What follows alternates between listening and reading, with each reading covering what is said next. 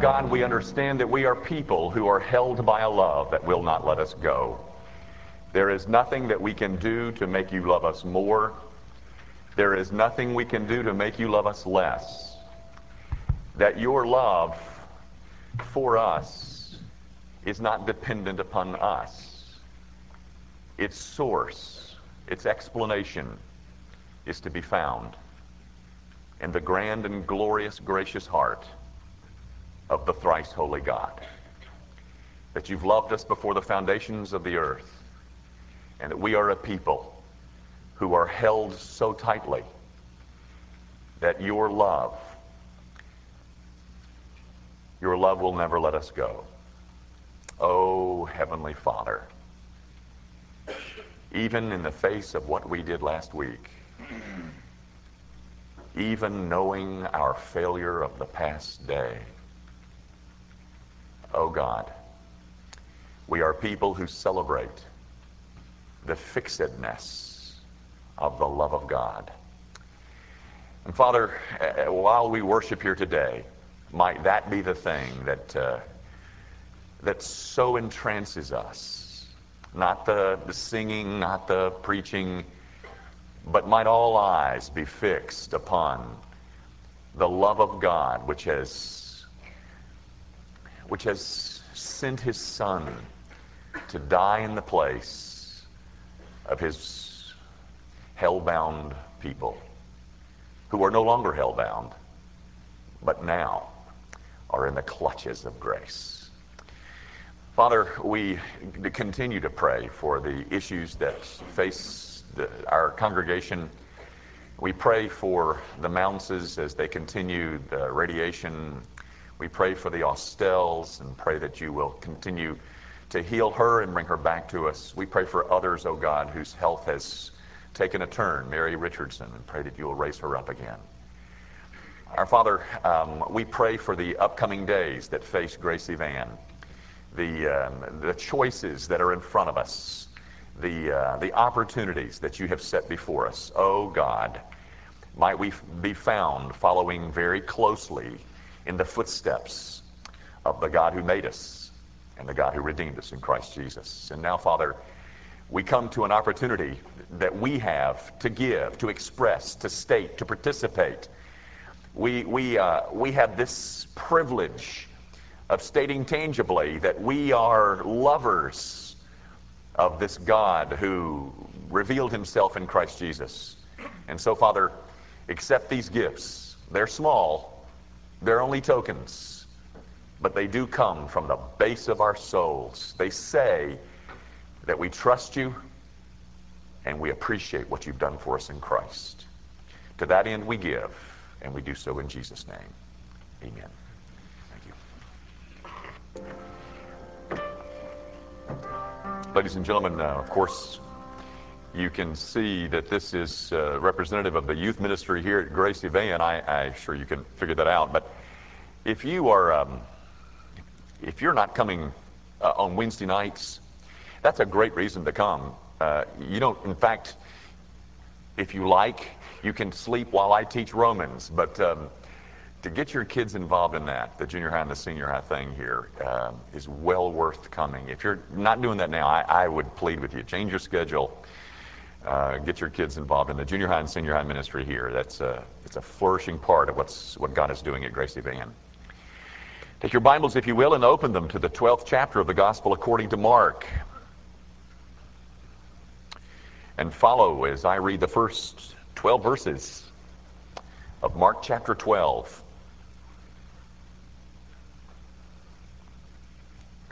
Mark 12, beginning at verse 1. Then he began to speak to them in parables. A man planted a vineyard and set a hedge around it, dug a place for the wine vat, and built a tower. And he leased it to vine dressers and went into a far country. Now, at vintage time, he sent a servant to the vine dressers that he might receive some of the fruit of the vineyard from the vine dressers. And they took him and beat him and sent him away empty handed. Again, he sent them another servant, and at him they threw stones, wounded him in the head, and sent him away shamefully treated. And again he sent another, and him they killed. And many others, beating some and killing some. Therefore, still having one son, his beloved, he also sent him to them last, saying, They will respect my son. But those vine dressers said among themselves, This is the heir. Come, let us kill him, and the inheritance will be ours. So they took him and killed him and cast him out of the vineyard. Therefore, what will the owner of the vineyard do? He will come and destroy the vine dressers and give the vineyard to others. Have you not even read this scripture? The stone which the builders rejected has become the chief cornerstone. This was the Lord's doing, and it is marvelous in our eyes. And they sought to lay hands on him, but feared the multitude, for they knew he had spoken the parable against them. So they left him and went away.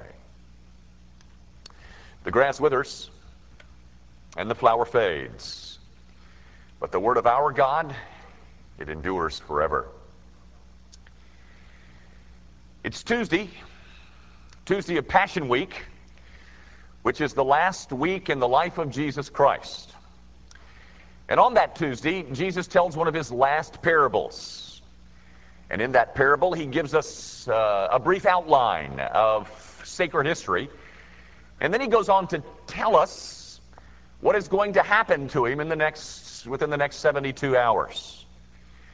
Jesus gives us a summary of God's relationship to his people in a brief parable that I, the one I just read.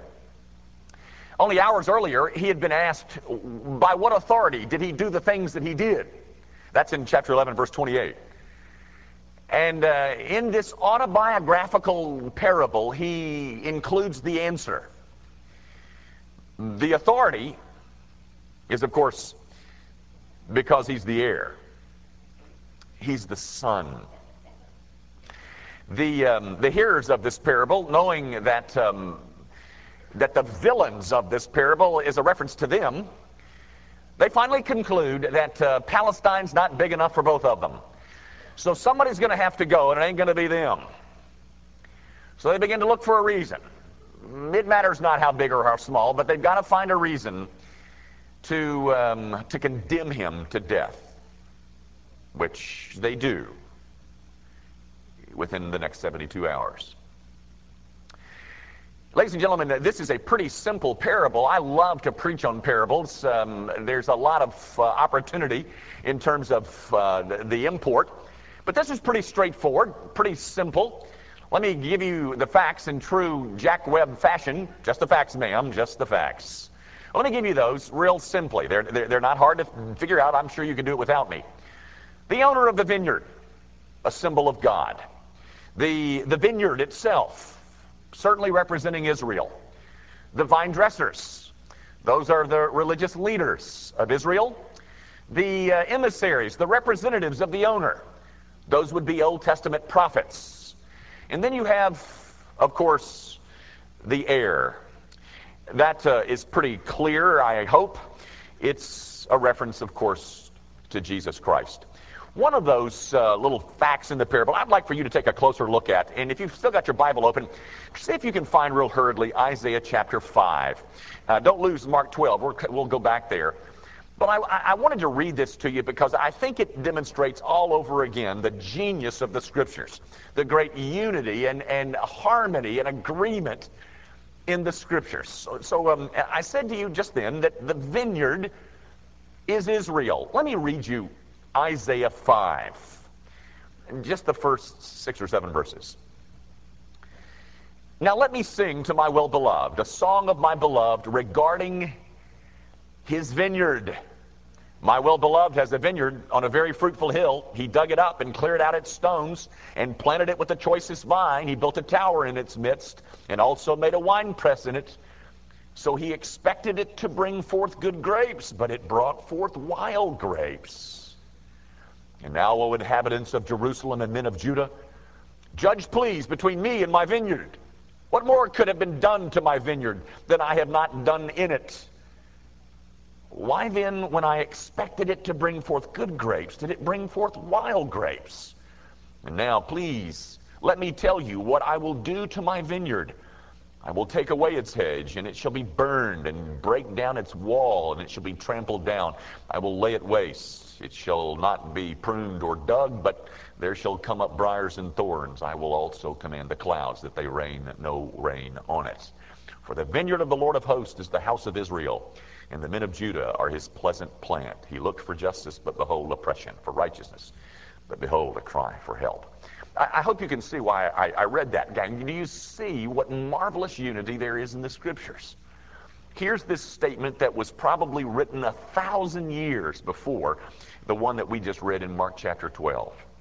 And what Jesus is doing is doing is, is using an image which everybody in Israel knew all about.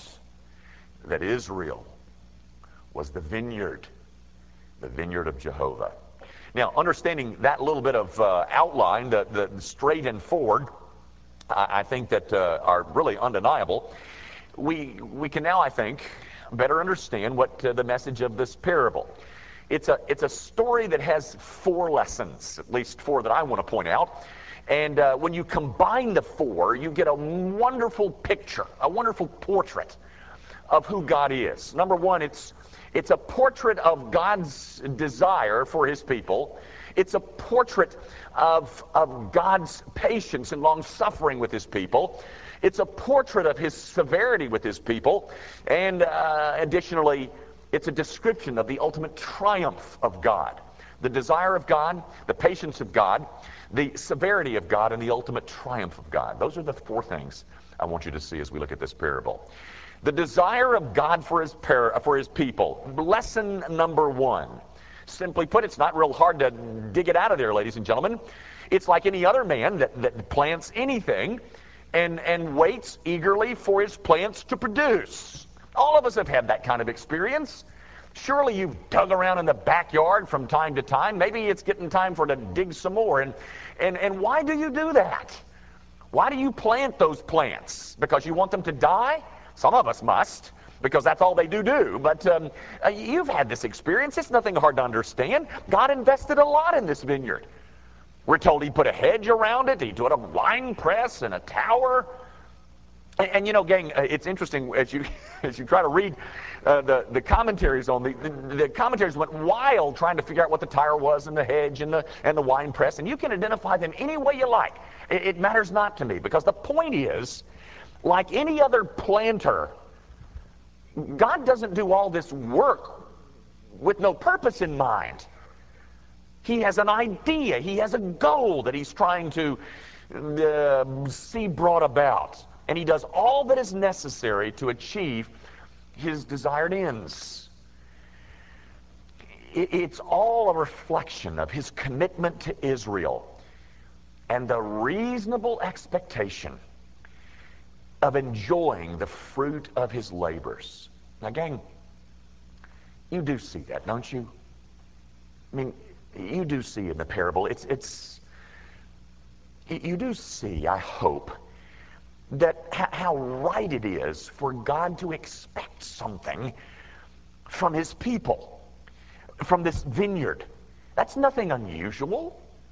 That's nothing extraordinary. It's, it's nothing outrageous or hard to understand about his desire. He's not being an unreasonable, demanding, austere owner. He planted something and he expected it to produce. Just the natural expectation tied to the extensive labors uh, and the investment of any landowner. You know, do you know anyone that spends all spring putting in some crop while at the same time wanting it to produce nothing? Now that would be unusual. But it's a very reasonable, understandable, legitimate desire on the part of God, having put in this vineyard and gone to all the trouble to hedge it about, and build a tower and all the things that he did in terms of investing himself in the vineyard, it's very reasonable, very understandable that he would desire to see it bring forth fruit. And not only that, ladies and gentlemen, if I could slant it a little bit differently, the goodness of God, as it is lavished on Israel, the goodness of God was supposed to produce something. If I could get ahead of myself just a minute, God did not send Jesus Christ, Christ to die so that we could remain rebels. His provisions are designed to produce something. Let me, let me state it another way. In a, in, to a, a Wall Street savvy culture that surely can understand this. What return on his investment has God gotten from you? Because he expects one. He desires one. And you know what, ladies and gentlemen? It's very understandable that he would. Nothing unreasonable about that. Nothing extraordinary, is there? But vintage time rolls around, and so the landowner sends some of his representatives to collect some of the fruit. And the tenant farmers, um, they're not real happy to see the representatives of, of the landowner. And, and don't miss this, ladies and gentlemen. They're only tenant farmers. They're sharecroppers. They don't own the land. No, no. That, God is the owner. They're just sharecroppers, no more. But when God sends his when the landowner sends his representatives to get some of the fruit, their response isn't exactly what he had wanted. Um, and, and I would point out also, I want you to note that their response is uh, not in any way signifying any kind of failure on the part of the landowner. None of the vine dressers say to the landowner, Oh, Mr. Landowner, we would love to give you some fruit, but you did a, such a poor job in the first place that, you know, we couldn't get any fruit out of this. No, no, no. The issue has nothing to do with, with what the landowner did. And in that, ladies and gentlemen, you begin to see in verses 3 through 8 the second lesson of this parable you begin to see the patience and the long suffering of God as he sends a steady stream of divine messengers, prophets, prophets that, that come to the, to the vineyard and, and tell again and again these vine dressers what is the legitimate expectation of the landowner. They're simply trying to point out that the landowner has legitimate claims and legitimate expectations about fruit. And their response, that is the vine dressers, let me read it to you. Others were tortured, not accepting deliverance that they might obtain a better resurrection. Still others had trial of mockings and scourgings, yes, and of chains and imprisonment, wandered about in sheepskins and goatskins, being destitute, afflicted, tormented, of whom the world was not worthy. They wandered in deserts and mountains and dens and caves of the earth. From Moses to John the Baptist, ladies and gentlemen, God sends a steady stream of representatives. And they're stoned, they're sawn in two, they were imprisoned, scourged, chains. That, that's how they were received. That is, that's how God's representatives, who were simply there to tell the vine dressers that God had a legitimate expectation. And that's how they were received.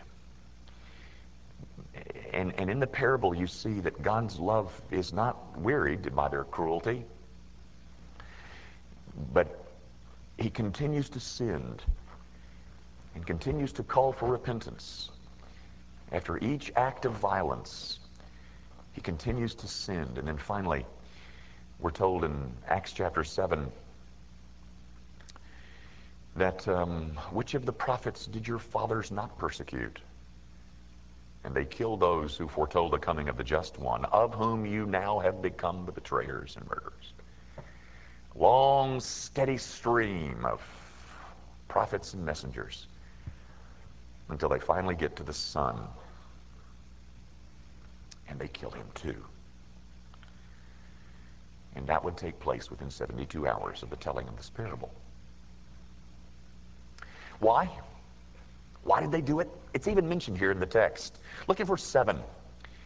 But those vine dressers said among themselves, This is the heir.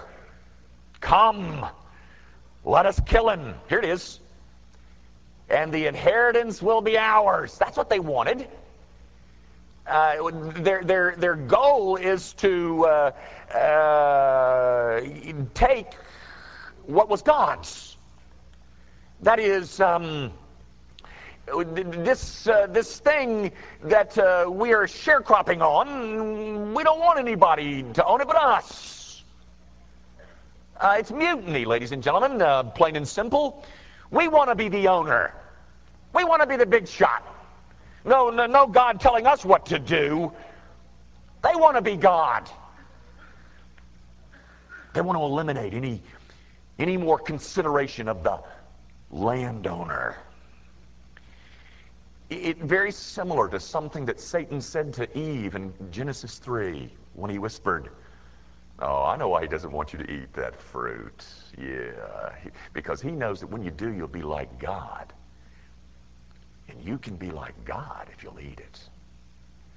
And that, ladies and gentlemen, has been the desire ever since the garden. And then we're told, and, and at this point, I want to borrow a line out of Luke's version. Luke tells this parable too in his gospel. But I want to borrow a line out of Luke's because it's, it's so full of empathy. Luke puts it like this. In verse 9, Luke puts, he says, he, he, he portrays God as soliloquizing with himself. And Luke says, What shall I do? It's almost as if God is, is talking to himself. What shall I do? Um, what will the owner of the vineyard do?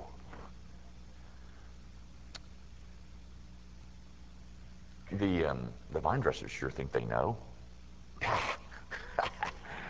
He's not going to do anything. He can't do anything. We own the land. It's ours now. Which points out, ladies and gentlemen, the third lesson of this parable, which is, has to do with the severity of God. It's mentioned in verse 9. He will come and destroy the vine dressers and give the vineyard to others. Nobody listening to this parable could misunderstand that, ladies and gentlemen. Um, that Jesus was saying, You're going to be destroyed, and the vineyard will be given to others. The point is, the point is, ladies and gentlemen, there comes a time there comes a point at which the patience of God is exhausted. And he says, I'm going to destroy them. You all know that um, judgment did come upon the nation of Israel under Roman legions led by Titus around the year 70. He made good on his word. But I, I can say the, uh, the vineyard had been given to others long before that. Israel was set aside and Gentiles were now grafted in. That took place at Pentecost. And with, within three days of Jesus telling this story, it all comes true. Actually, not all of it. Within six days of him telling this story, it all comes true. But within three, the officials, the vine dressers, the keepers of the vineyard, such as Annas and Caiaphas, they throw the heir out of the city and they crucify him, spread eagle, out on the city garbage dump. And within three days, three days of that, another part of this parable was fulfilled, which demonstrates the fourth lesson, which is the ultimate triumph of God. And you, you see in verses 10 and 11 that Jesus changes metaphors. He has been using the metaphor of a vineyard. Now he uses the metaphor of a stone, a cornerstone, a building. The Son of God, the Son of the heir, the, the Son of the landowner would be despised and rejected. He would be the stone that was rejected. But then he goes on to foretell, that is, Jesus does, what would happen ultimately to the stone. That stone rejected now becomes the chief cornerstone. God raises up that which the vine dressers thought they had destroyed. Under the symbol of a vineyard, he talks about his death. Under this symbol of a stone, he talks about his resurrection. And just for a moment, there in verses 10 and 11, Jesus ceases to be the lamb and becomes the lion of the tribe of Judah. He looks into the face of his murderers and tells them that their rejection of him would not be the last they would hear from him. He also tells them that their rejection would not in the smallest way hinder the purposes of God. You know, I wondered as I meditated on this story this week, I wondered, was this Jesus' way of warning them one final time? Warning them of the horror of what they were about to do and the hope that these men would amend their ways? Well, they didn't. In fact, their response, recorded in verse 12, will curdle your blood. They sought to lay hands on him, but because of the multitude, they couldn't, and so they knew that he was speaking against them, and so they kind of snuck off into the shadows to try and find a way to, to destroy him. You know, gang, um, in that response of verse 12, you get a real good glimpse into evil. Have you ever um, have you ever tried to figure out why some people do some of the things that they do? And you wonder, how could they be so blind? How could he have done that? Oh, that was so stupid, so wicked. Well, that's what sin does, ladies and gentlemen. It blinds you it hardens you. Evil can look into the face of truth, understand the truth, and hate the truth. Goodness can be seen and enjoyed and crucified because that's what sin does to you. It's, it's, a, it's a statement, or the parable is at least a, a portion of it, is a statement of the extremes to which men will go when they desire to get rid of the landowner. Just recently, I, I had um, um, a, a public school teacher tell me that she had received a memo from the Board of Education. And the memo was re- informing her of some change of terminology because Easter's rolling around and um, not wanting to offend.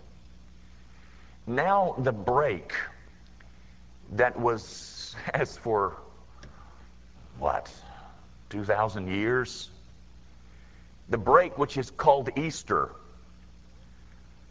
can't be called Easter anymore. Not only that, Christmas Christmas is to be renamed. We can't talk about christ Christmas. No, no, no, no. It's just it's just the winter break or the winter solstice or whatever it's called. Now, and I, I, hope you understand me, ladies and gentlemen. There isn't a smidgen of racist blood in me in what I'm about to say. You might understand it like that, but that's your problem, not mine. But we can keep the name of Martin Luther King holiday. We can keep the name of President's Holiday. But we're going to have to get rid of that title Christmas. We're going to have to rid ourselves of any vestige, of any emphasis that might remind us that we're only sharecroppers. I want to be the owner And I'm going to have to get rid of him. And people will go to maddening extremes just so that they can get rid of the landowner. And ladies and gentlemen, it's only begun. Because the desire of the culture in which we find ourselves is to get rid of every memory that there's a landowner. I want to be the owner. No God telling me what to do. Stop all this talk about an accountability to God. Why? Why, I'm not even sure that he ever existed. Well, uh, gang, we live in a world that is stained with blood. But the spilling of blood is not the final word. Both of these things, both the killing of the son and his, his rejection as the stone and his establishment as the chief cornerstone, both of those. Both of those was the Lord's doing, were the Lord's doings, ladies and gentlemen. And they are marvelous in our eyes. I want to close with just a couple of words of application and, and then I'm finished. First, my dear friends, if you're one of the emissaries of this landowner, I want you to know that you ought to expect the same kind of harsh treatment. Anybody who um, is in the business of reminding this culture that they're only sharecroppers, they don't own it. Anybody who is doing that is not appreciated. If you tell them that they are the master of their own soul and the cap- captains of their own soul and masters of their own destiny, they'll applaud you. But um, if you're if you're in the business of saying to this vineyard that the owner expects fruits, then you can expect the same treatment. And you know, some of you who are here today are just like those vine dressers, and we're so glad you're here. I, I mean that. But you bristle when someone tells you that you're not the landowner. You, you you're infuriated when tom- someone says to you, you need Jesus, that you're a sinner. Don't talk to me like that. Why, I'm, I'm one of the landowners. No, you're not. No, you're not. And God has brought people after people after people after event after event after event to remind you that you're not the landowner and that he expects a certain fruit.